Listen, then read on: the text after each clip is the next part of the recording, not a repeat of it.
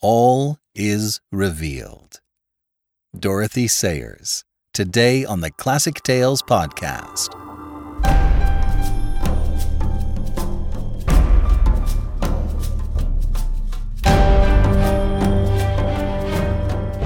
Welcome to the Classic Tales podcast. Thank you for listening. The vintage episode for the week is The Man Who Would Be King by Rudyard Kipling. Be sure to check it out on Tuesday. If you've enjoyed the show, please become a monthly supporter and help us keep doing what we do. Please go to classictalesaudiobooks.com and become a monthly supporter for as little as $5 a month. As a thank you gesture, we'll send you a coupon code every month for $8 off any audiobook order. Give more and you get more. It's a great way to help us keep producing amazing audiobook content. Go to classictalesaudiobooks.com and become a supporter today. Mark your calendars for the Classic Tales Book Club. Our first meeting will be at 4 o'clock Pacific Time, 7 o'clock Eastern Time on March 13th. We'll talk over Zoom about the podcast and what genre you'd like to hear more often. We'll see you then. I'm pivoting a bit on the Kickstarter for Bleak House. I just think it's too long for our first Kickstarter. So I'm thinking of the next in the Arsène Lupin series, The Golden Triangle. I'll be making a custom enamel pin only available for supporters of the Kickstarter, among other fun deals. More details coming soon. And now, Clouds of Witness, Part 9 of 9 by Dorothy Sayers.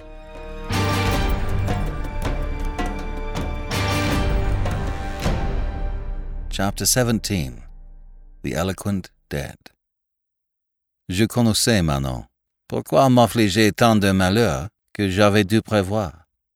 I knew Manon. Why distress me so much of a misfortune that I must have foreseen? Manon Lescaut. The gale had blown itself out into a wonderful fresh day, with clear spaces of sky and a high wind rolling boulders of cumulus down the blue slopes of air. The prisoner had been wrangling for an hour with his advisers when finally they came into court, and even Sir Impey's classical face showed flushed between the wings of his wig. I'm not going to say anything, said the Duke obstinately. Rotten thing to do. I suppose I can't prevent you calling her if she insists on coming. Damn good of her. Makes me feel no end of a beast. Better leave it at that, said Mr. Murbles. Makes a good impression, you know.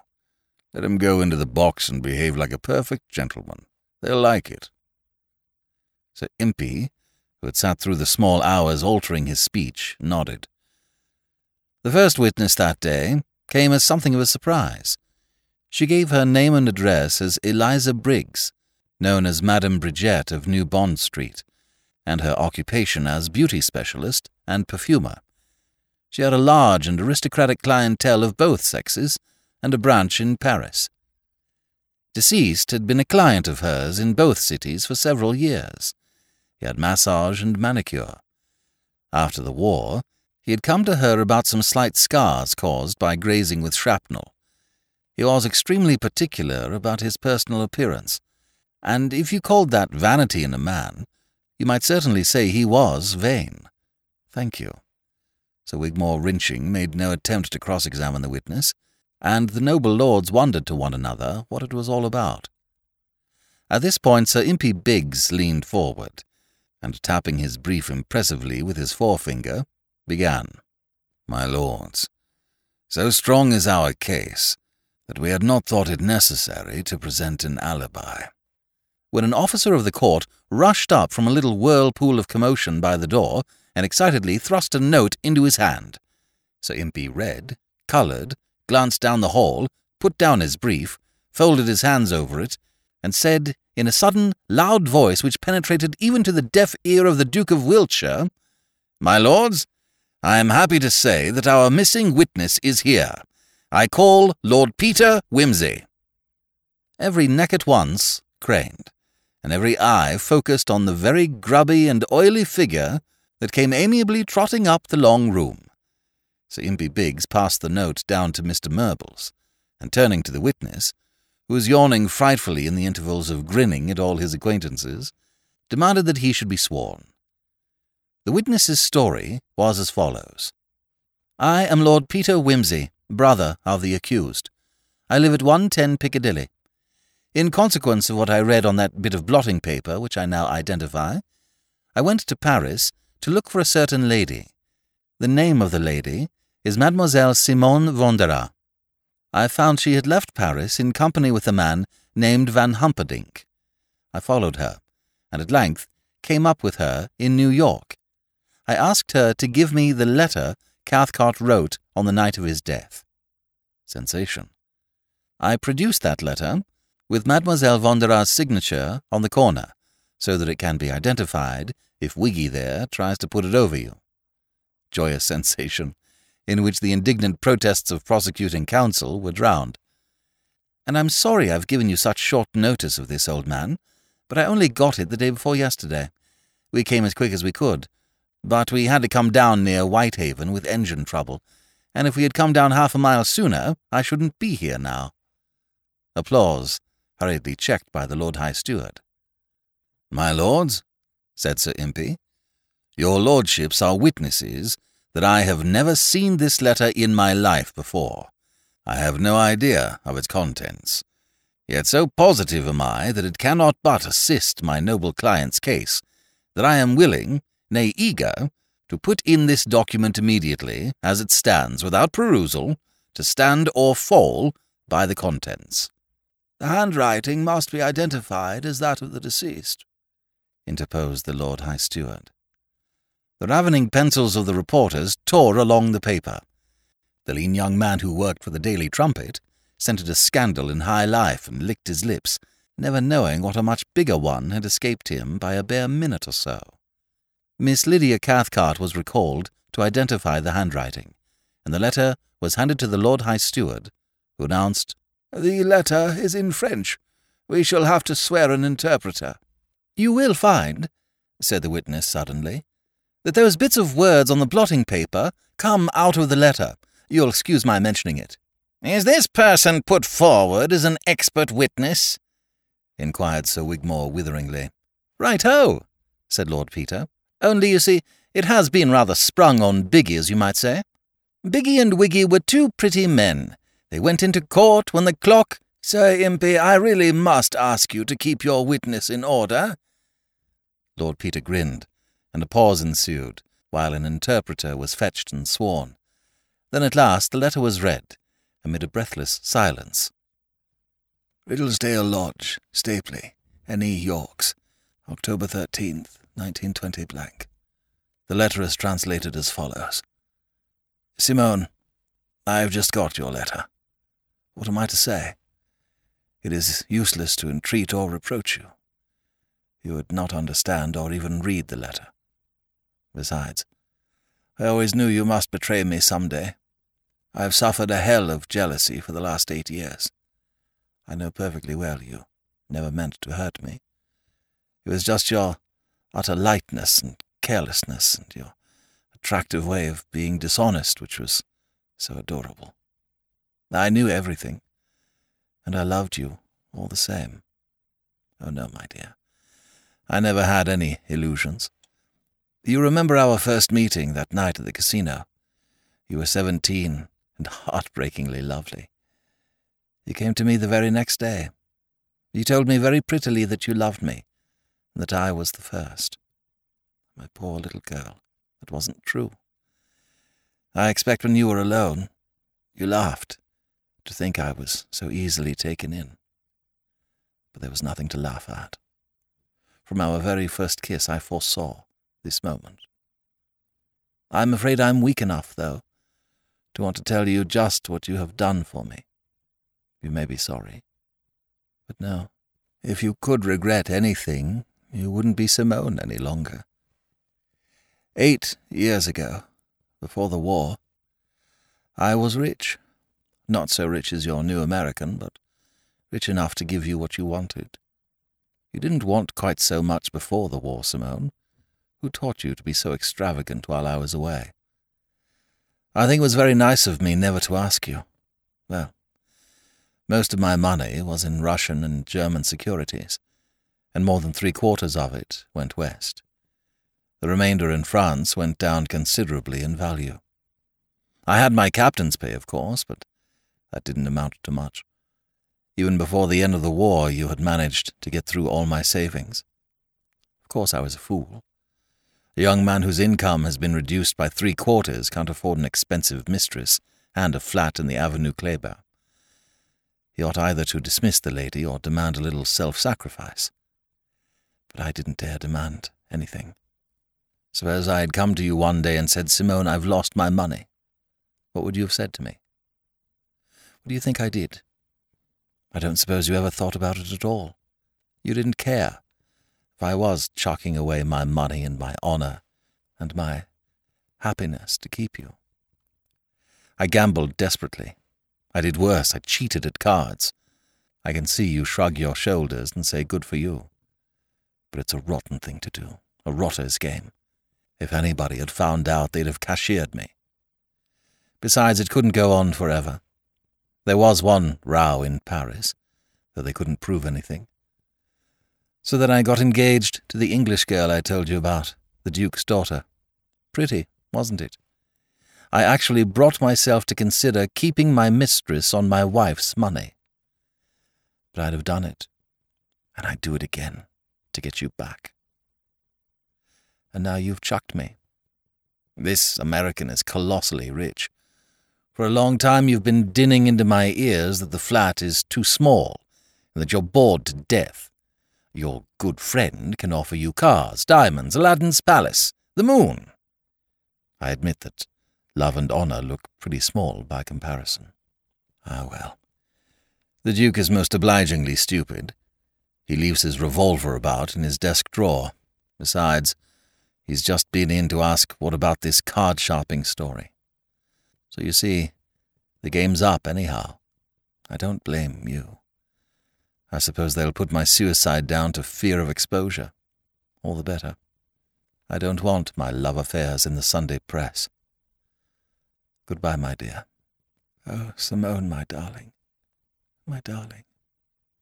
Goodbye. Be happy with your new lover. Never mind me.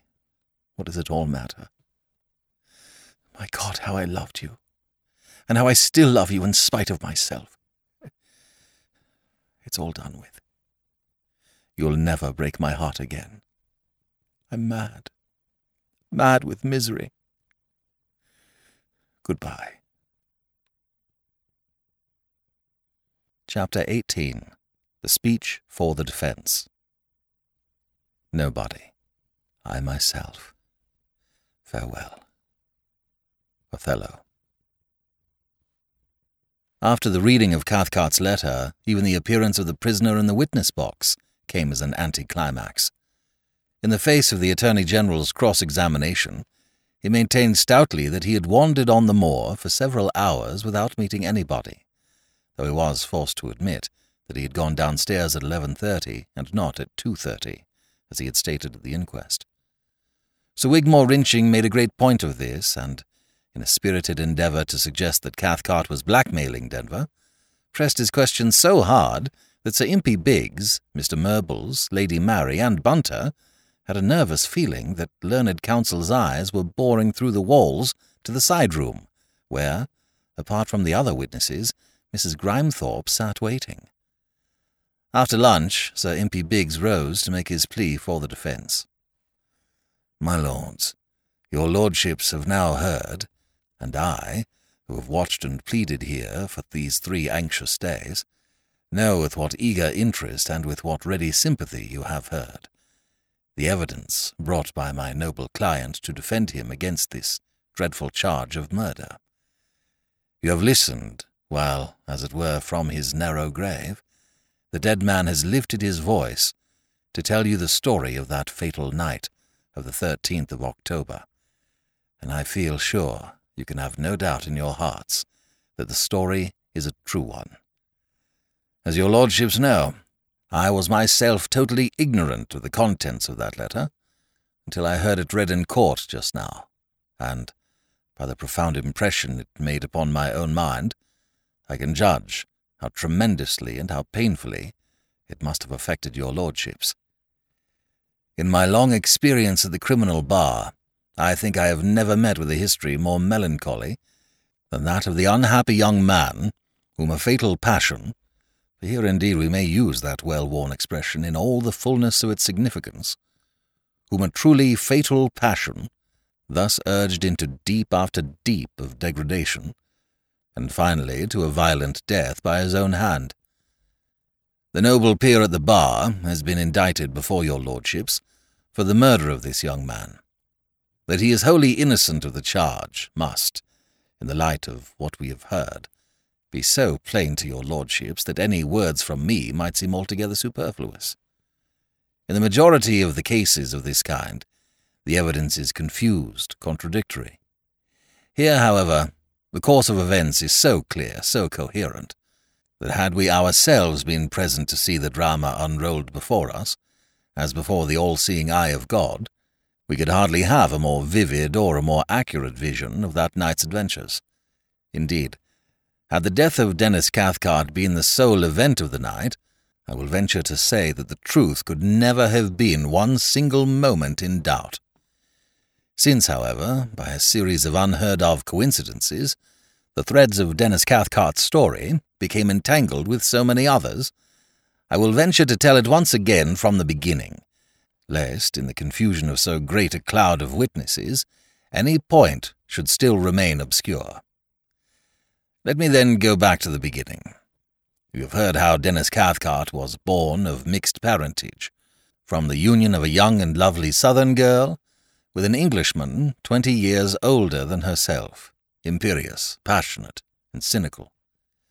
Till the age of eighteen he lives on the continent with his parents, travelling from place to place, seeing more of the world even than the average young Frenchman of his age, learning the code of love in a country where the crime passionnel is understood and forgiven, as it never can be over here.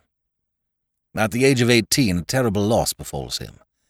In a very short space of time, he loses both his parents, his beautiful and adored mother, and his father, who might, had he lived, have understood how to guide the impetuous nature which he had brought into the world.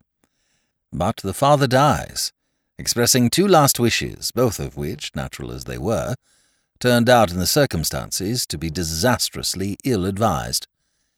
He left his son to the care of his sister, whom he had not seen for many years, with the direction that the boy should be sent to his own old university. My lords, you have seen Miss Lydia Cathcart, and heard her evidence.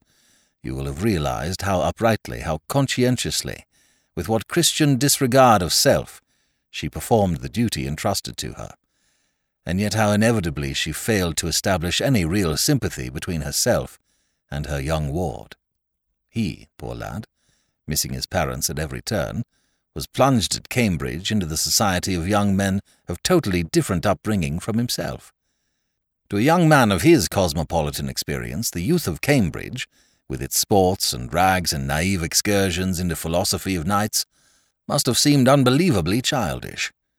You all, from your own recollections of your alma mater, can reconstruct Dennis Cathcart's life at Cambridge, its outward gaiety, its inner emptiness. Ambitious of embracing a diplomatic career, Cathcart made extensive acquaintances among the sons of rich and influential men. From a worldly point of view, he was doing well, and his inheritance of a handsome fortune at the age of twenty-one seemed to open up the path to very great success.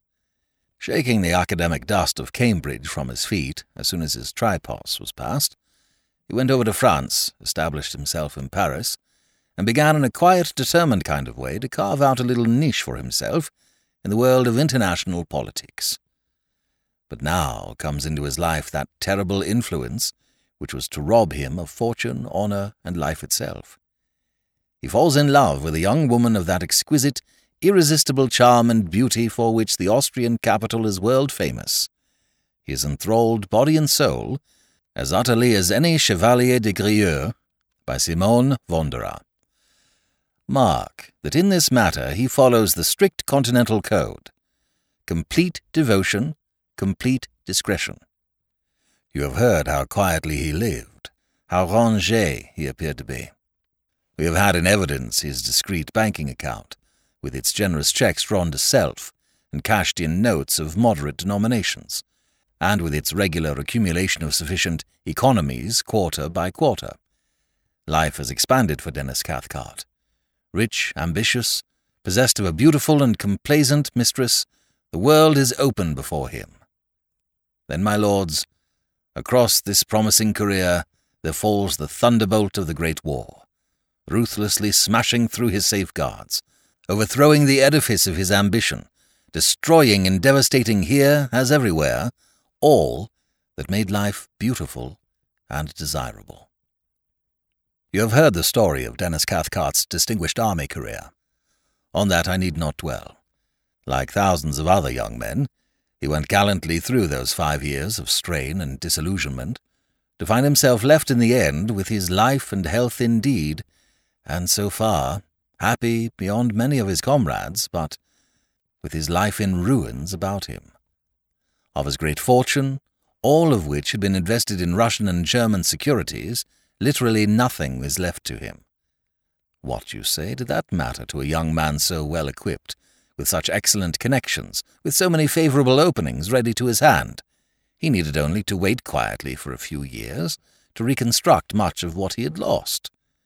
Alas, my lords, he could not afford to wait. He stood in peril of losing something dearer to him than fortune or ambition. He needed money in quantity, and at once. My lords, in that pathetic letter which we have heard read, nothing is more touching and terrible than that confession. I knew you could not but be unfaithful to me. All through that time of seeming happiness he knew, none better, that his house was built on sand. I was never deceived by you, he says. From their earliest acquaintance she had lied to him, and he knew it. And that knowledge was yet powerless to loosen the bands of his fatal fascination. If any of you, my lords, have known the power of love exercised in this irresistible, I may say this predestined manner, let your experience interpret the situation to you better than any poor words of mine can do. One great French poet and one great English poet have summed up the matter in a few words. Racine says of such a fascination, C'est Vénus tout entière à sa proie attachée. And Shakespeare has put the lover's despairing obstinacy in two piteous lines. If my love swears that she is made of truth, I will believe her, though I know she lies. My lords, Dennis Cathcart is dead. It is not our place to condemn him, but only to understand and pity him. My lords, I need not put before you in detail the shocking shifts to which this soldier and gentleman unhappily condescended. You have heard the story, in all its cold, ugly details, upon the lips of Monsieur de Bois Gobihoudin, and accompanied by unavailing expressions of shame and remorse in the last words of the deceased. You know how he gambled, at first honestly, then dishonestly. You know from whence he derived those large sums of money which came at irregular intervals, mysteriously, and in cash, to bolster up a bank account always perilously on the verge of depletion. We need not, my lords, judge too harshly of the woman. According to her own lights, she did not treat him unfairly. She had her interests to consider. While he could pay for her, she could give him beauty and passion, and good humour, and a moderate faithfulness. When he could pay no longer, she would find it only reasonable to take another position. This Cathcart understood. Money he must have by hook or by crook. And so by an inevitable descent he found himself reduced to the final deep of dishonour. It is at this point, my lords, that Dennis Cathcart and his miserable fortunes come into the life of my noble client and of his sister. From this point begin all those complications which led to the tragedy of October 14th, and which we are met in this solemn and historic assembly to unravel. About eighteen months ago, Cathcart, desperately searching for a secure source of income, met the Duke of Denver, whose father had been a friend of Cathcart's father many years before. The acquaintance prospered, and Cathcart was introduced to Lady Mary Wimsey, at that time, as she has very frankly told us, at a loose end, fed up and distressed by the dismissal of her fiancé, Mr. Goyles. Lady Mary felt the need of an establishment of her own, and accepted Dennis Cathcart, with the proviso that she should be considered a free agent, living her own life in her own way, with the minimum of interference. As to Cathcart's object in all this, we have his own bitter comment, on which no words of mine could improve. I actually brought myself to consider keeping my mistress on my wife's money. So matters went on until October of this year. Cathcart is now obliged to pass a good deal of his time in England with his fiancée, leaving Simone Vonderaa unguarded in the Avenue Kléber. He seems to have felt fairly secure so far. The only drawback was that Lady Mary, with a natural reluctance to commit herself to the hands of a man she could not really love, had so far avoided fixing a definite date for the wedding. Money is shorter than it used to be in the Avenue Kléber, and the cost of robes and millinery, amusements and so forth, has not diminished. And meanwhile, Mr. Cornelius Van Humperdinck, the American millionaire, has seen Simone in the Bois, at the races, at the opera, in Dennis Cathcart's flat. But Lady Mary is becoming more and more uneasy about her engagement. And at this critical moment, Mr. Goyles suddenly sees the prospect of a position, modest but assured, which will enable him to maintain a wife. Lady Mary makes her choice. She consents to elope with Mr. Goyles, and by an extraordinary fatality, the day and hour selected are 3 a.m. on the morning of October 14th. At about 9.30 on the night of Wednesday, October 13th, the party at Riddlesdale Lodge are just separating to go to bed. The Duke of Denver is in the gun room. The other men were in the billiard room. The ladies had already retired. When the manservant, Fleming, came up from the village with the evening post. To the Duke of Denver he brought a letter with news of a startling and very unpleasant kind. To Dennis Cathcart he brought another letter one which we shall never see, but whose contents it is easy enough to guess. You have heard the evidence of Mr. Arbuthnot, that, before reading this letter, Cathcart had gone upstairs gay and hopeful, mentioning that he hoped soon to get a date fixed for the marriage. At a little after ten, when the Duke of Denver went up to see him, there was a great change. Before his Grace could broach the matter in hand, Cathcart spoke rudely and harshly appearing to be all on edge, and entreating to be left alone. Is it very difficult, my lords, in the face of what we have heard today, in the face of our knowledge that Mademoiselle Vonderaa crossed to New York on the Berengaria on October 15th, to guess what news had reached Dennis Cathcart in that interval to change his whole outlook upon life? At this unhappy moment, when Cathcart is brought face to face with the stupefying knowledge that his mistress has left him, comes the Duke of Denver with a frightful accusation. He taxes Cathcart with the vile truth that this man, who has eaten his bread and sheltered under his roof, and who is about to marry his sister, is nothing more nor less than a card sharper. And when Cathcart refuses to deny the charge, when he, most insolently as it seems, declares that he is no longer willing to wed the noble lady, to whom he is affianced, is it surprising that the Duke should turn upon the impostor and forbid him ever to touch or speak to Lady Mary Wimsey again? I say, my lords, that no man with a spark of honourable feeling would have done otherwise. My client contents himself with directing Cathcart to leave the house next day, and when Cathcart rushes madly out into the storm, he calls after him to return, and even takes the trouble to direct the footman to leave open the conservatory door for Cathcart's convenience. It is true that he called Cathcart a dirty scoundrel, and told him he should have been kicked out of his regiment, but he was justified. While the words he shouted from the window, Come back, you fool, or even according to one witness, You be fool, have almost an affectionate ring in them. Laughter. And now I will direct your lordship's attention to the extreme weakness of the case against my noble client from the point of view of motive. It has been suggested that the cause of the quarrel between them was not that mentioned by the Duke of Denver in his evidence, but something even more closely personal to themselves. Of this contention, not a jot or tittle, not the slightest shadow of evidence, has been put forward, except indeed that of the extraordinary witness, Robinson, who appears to bear a grudge against his whole acquaintance, and to have magnified some trifling allusion into a matter of vast importance. Your lordships have seen this person's demeanour in the box, and will judge for yourselves how much weight is to be attached to his observations. While we on our side have been able to show that the alleged cause of complaint was perfectly well founded in fact. So Cathcart rushes out into the garden. In the pelting rain he paces heedlessly about, envisaging a future stricken at once suddenly barren of love, wealth, and honour. And meanwhile, a passage door opens, and a stealthy foot creeps down the stair. We know now who it is. Mrs. Pettigrew Robinson has not mistaken the creak of the door. It is the Duke of Denver. That is admitted. But from this point, we join issue with my learned friend for the prosecution.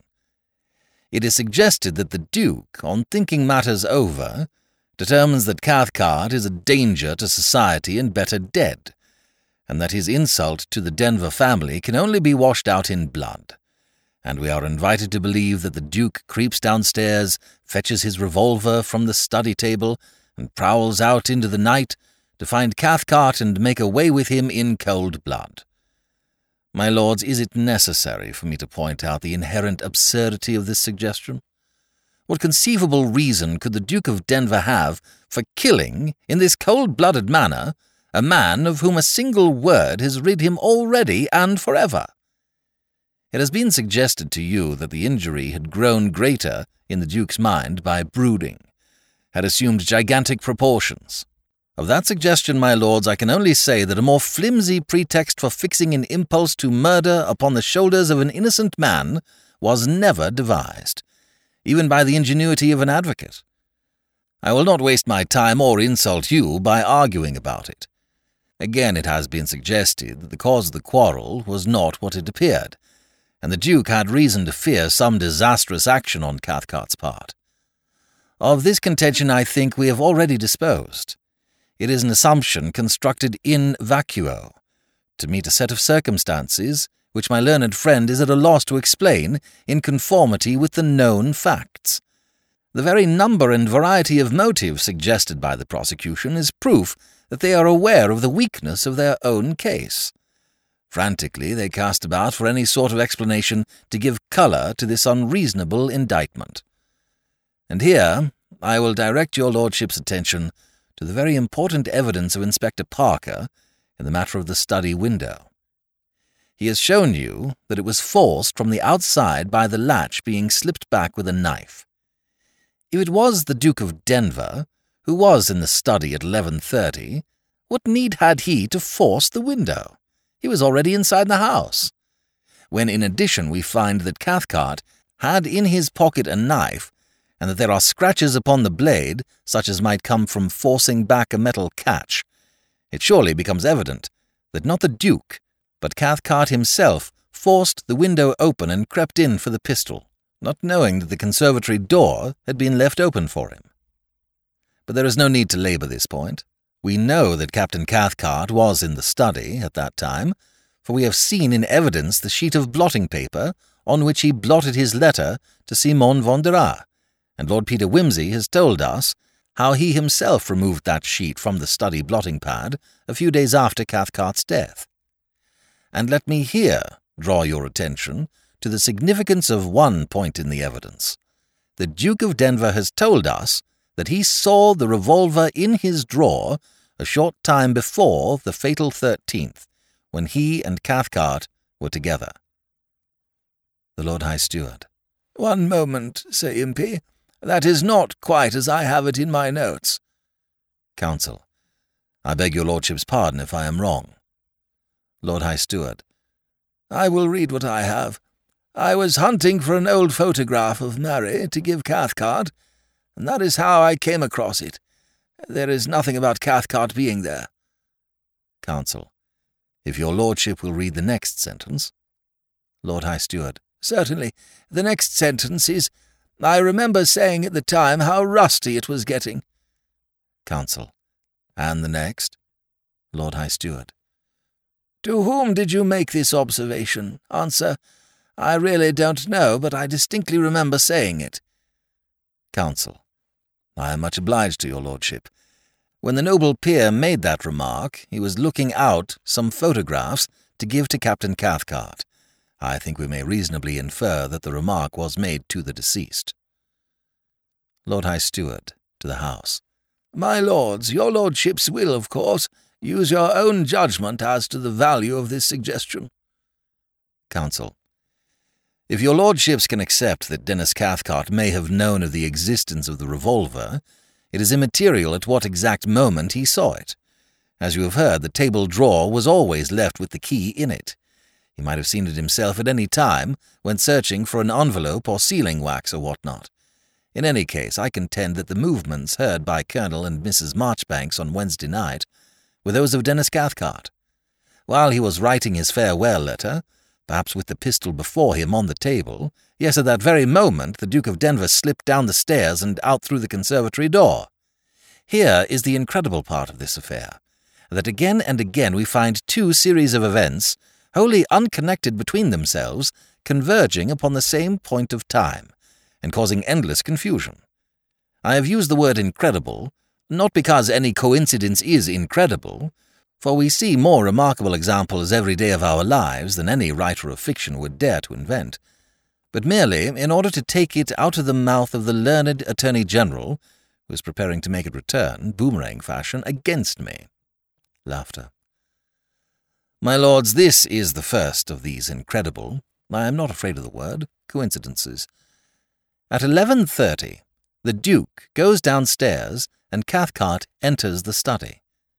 The learned Attorney General, in his cross-examination of my noble client, very justifiably made what capital he could out of the discrepancy between the witness's statement at the inquest, which was that he did not leave the house till 2.30, and his present statement, that he left it at half past eleven. My lords, whatever interpretation you like to place upon the motives of the noble Duke in so doing, I must remind you once more that at the time when that first statement was made, everybody supposed that the shot had been fired at three o'clock, and that the misstatement was then useless for the purpose of establishing an alibi. Great stress, too, has been laid on the noble Duke's inability to establish his alibi for the hours from 11.30 to 3 a.m.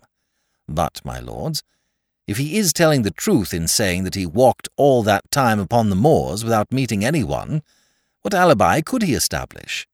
He is not bound to supply a motive for all his minor actions during the twenty-four hours.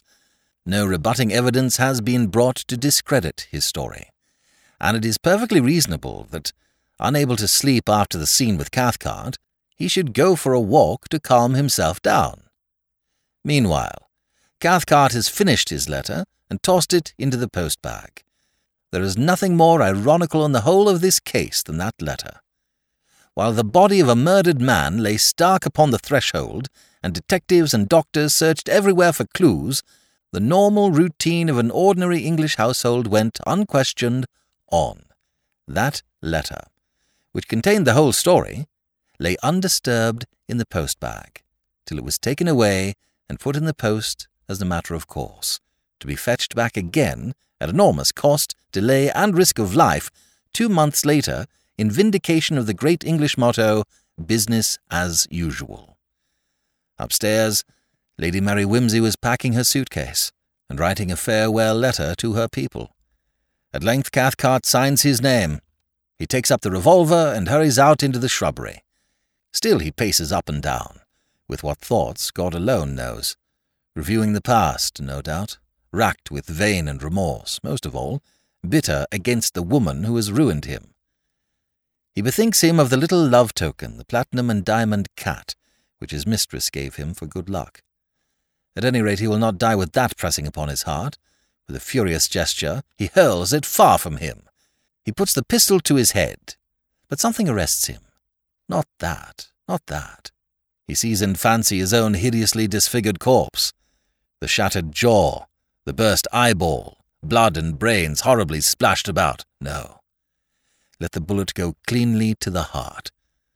Not even in death can he bear the thought of looking so.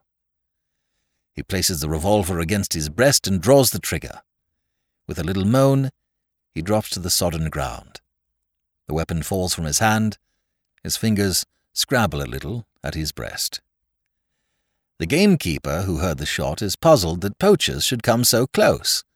Why are they not on the moors? He thinks of the hares in the plantation. He takes his lantern and searches the thick drizzle. Nothing, only soggy grass and dripping trees. He is human. He concludes his ears deceived him, and he returns to his warm bed. Midnight passes. One o'clock passes. The rain is less heavy now. Look, in the shrubbery. What was that? A movement. The shot man is moving, groaning a little, crawling to his feet. Chilled to the bone, weak from loss of blood, shaking with the fever of his wound, but he dimly remembers his purpose. His groping hands go to the wound in his breast. He pulls out a handkerchief and presses it upon the place. He drags himself up, slipping and stumbling. The handkerchief slides to the ground and lies there beside the revolver among the fallen leaves. Something in his aching brain tells him to crawl back to the house. He is sick, in pain, hot and cold by turns, and horribly thirsty. There someone will take him in and be kind to him, give him things to drink. Swaying and starting, now falling on hands and knees, now reeling to and fro, he makes that terrible nightmare journey to the house.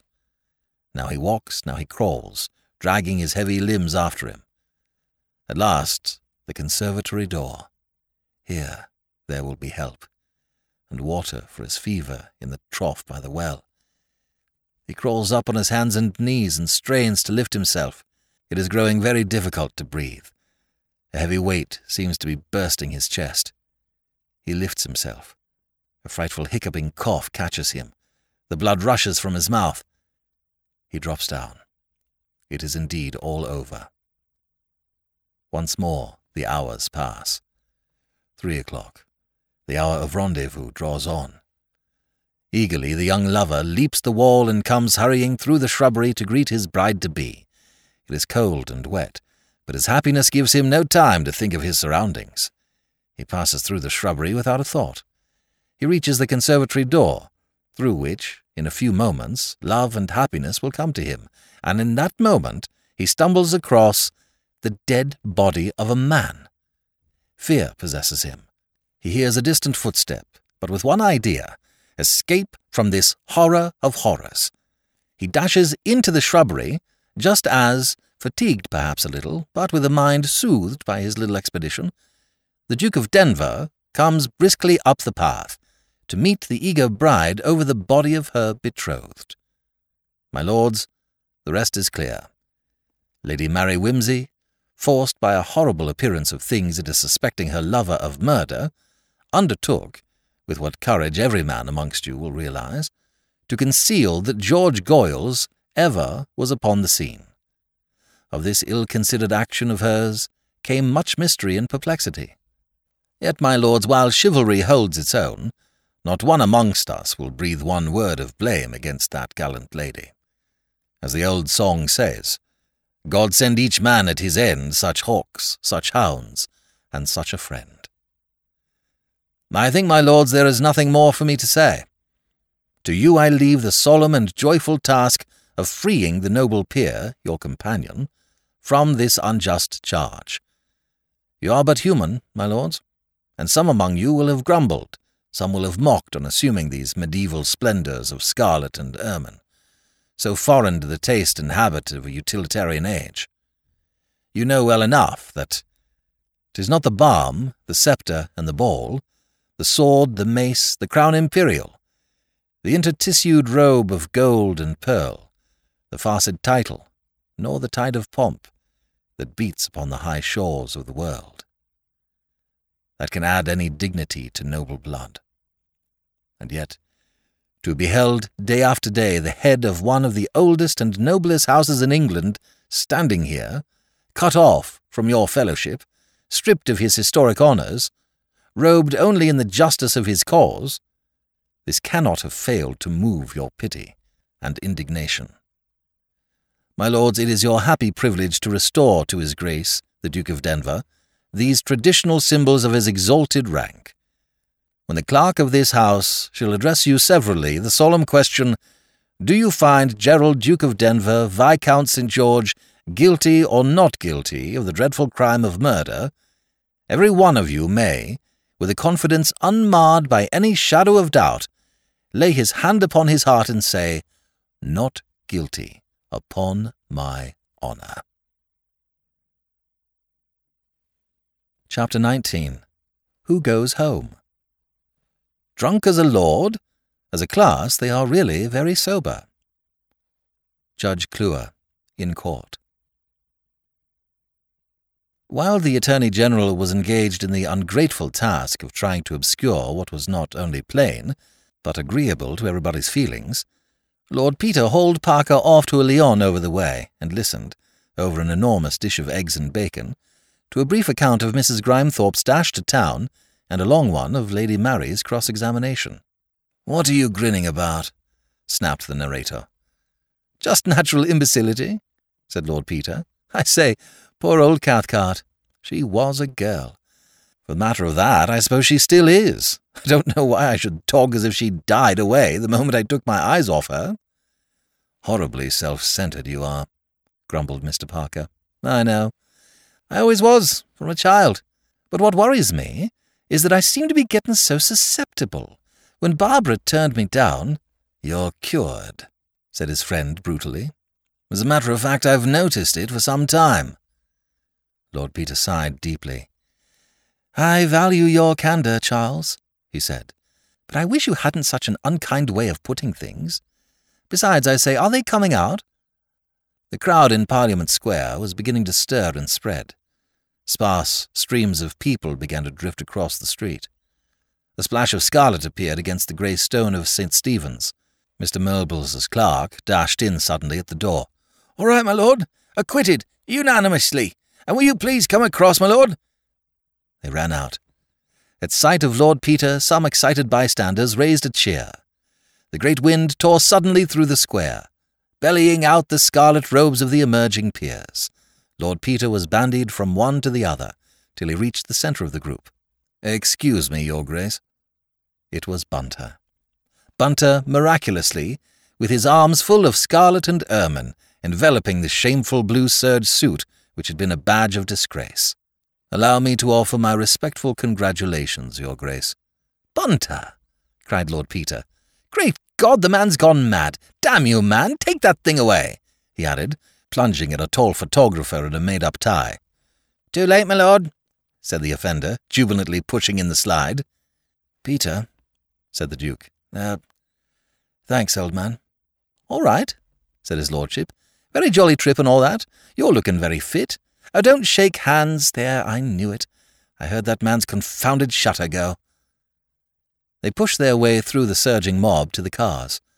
The two duchesses got in, and the Duke was following, when a bullet crashed through the glass of the window, missing Denver's head by an inch and ricocheting from the windscreen among the crowd. A rush and a yell. A big bearded man struggled for a moment with three constables. Then came a succession of wild shots and a fierce rush, the crowd parting, then closing in like hounds on the fox, streaming past the Houses of Parliament, heading for Westminster Bridge. He shot a woman! He's under that bus. No, no, he isn't. Hey, murder! Stop him! Shrill screams and yells, police whistles blowing, constables darting from every corner, swooping down in taxis, running. The driver of a taxi spinning across the bridge saw the fierce face just ahead of his bonnet and jammed on the brakes as the madman's fingers closed for the last time on the trigger. Shot and tire exploded almost simultaneously. The taxi slewed giddily over to the right, scooping the fugitive with it, and crashed horribly into a tram standing vacant on the embankment dead end. I couldn't help it, yelled the taxi-man. He fired at me. Oh, God, I couldn't help it. Lord Peter and Parker arrived together, panting. Here, constable, gasped his lordship. I know this man. He has an unfortunate grudge against my brother, in connection with a poaching matter up in Yorkshire. Tell the coroner to come to me for information. Very good, my lord. Don't photograph that, said Lord Peter to the man with the reflex, whom he suddenly found at his elbow. The photographer shook his head. They wouldn't like to see that, my lord. Only the scene of the crash and the ambulance men.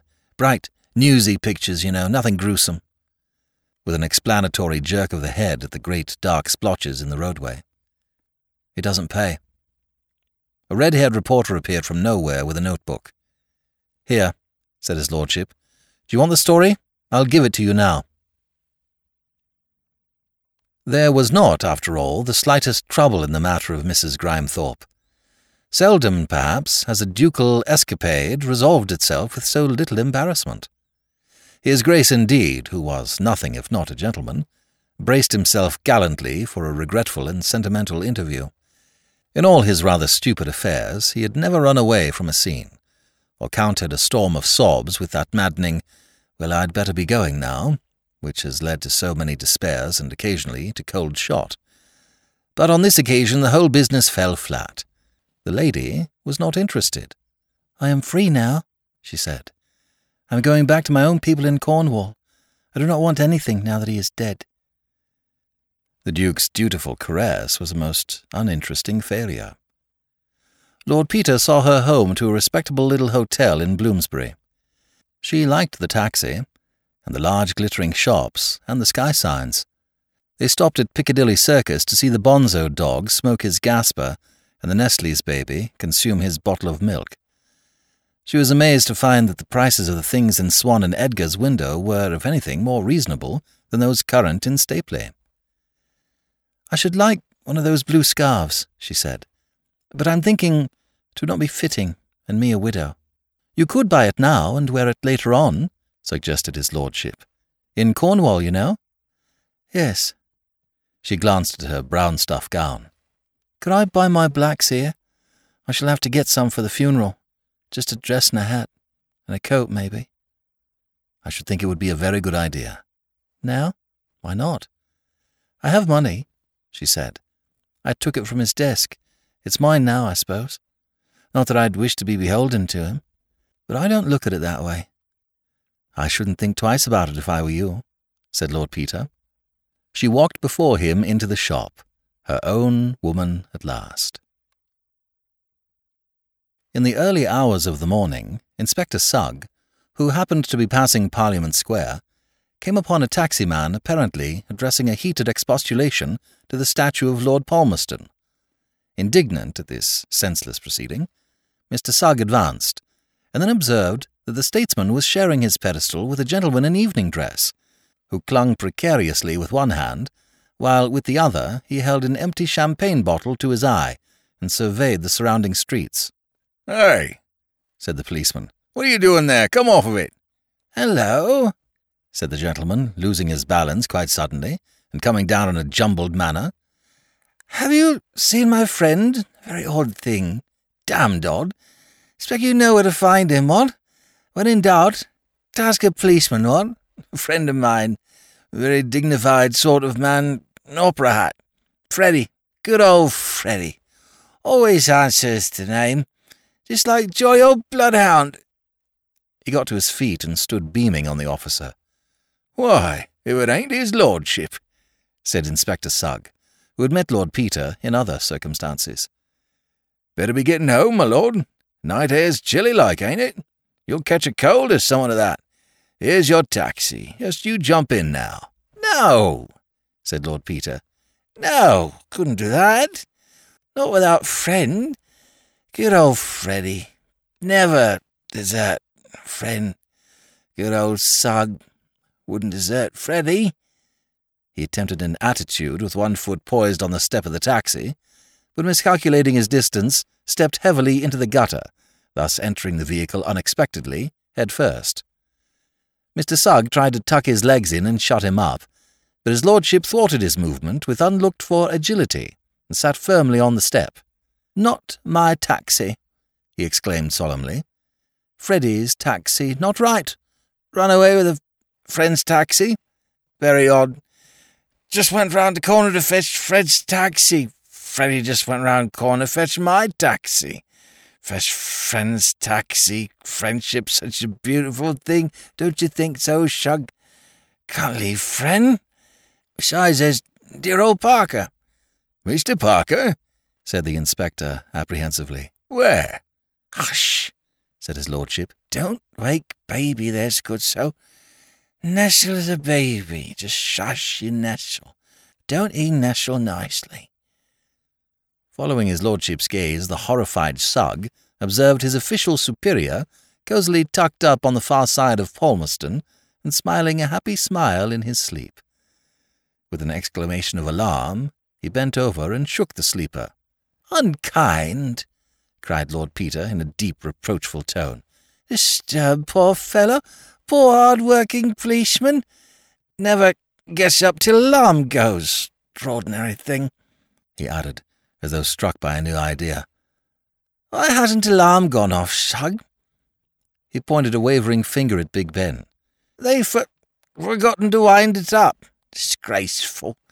I'll write to the t- Times about it.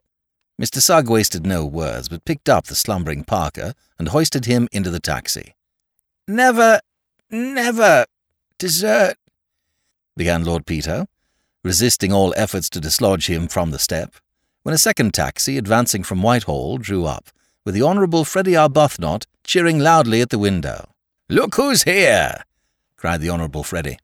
Jolly, jolly, jolly old Sugg. Let's all go home together.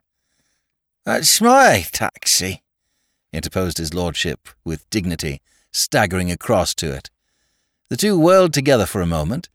Then the Honourable Freddy was flung into Sugg's arms, while his lordship, with a satisfied air, cried, Home! to the new taxi-man, and instantly fell asleep in a corner of the vehicle. Mr. Sugg scratched his head, gave Lord Peter's address, and watched the cab drive off. Then, supporting the Honourable Freddy on his ample bosom, he directed the other man to convey Mr. Parker to 12A Great Ormond Street. Take me home, cried the Honourable Freddy, bursting into tears. They've all gone and left me. You leave it to me, sir, said the inspector. He glanced over his shoulder at St. Stephen's, whence a group of commons were just issuing from an all-night sitting. Mr. Parker and all, said Inspector Sugg, adding devoutly, Thank God there weren't no witnesses.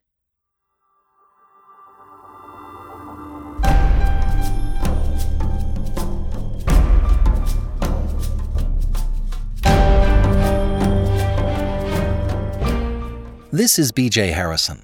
I hope you've enjoyed this unabridged production of Clouds of Witness, Part 9 of 9 by Dorothy Sayers. If you've enjoyed this episode, please become a supporter by going to ClassicTalesAudiobooks.com. Donate $5 a month and get a monthly coupon code for $8 off any audiobook order. Thanks for pitching in. Thank you for joining me today and allowing classic literature to awaken your better self. Please join me next time, and we'll rediscover the greatest stories ever put to paper.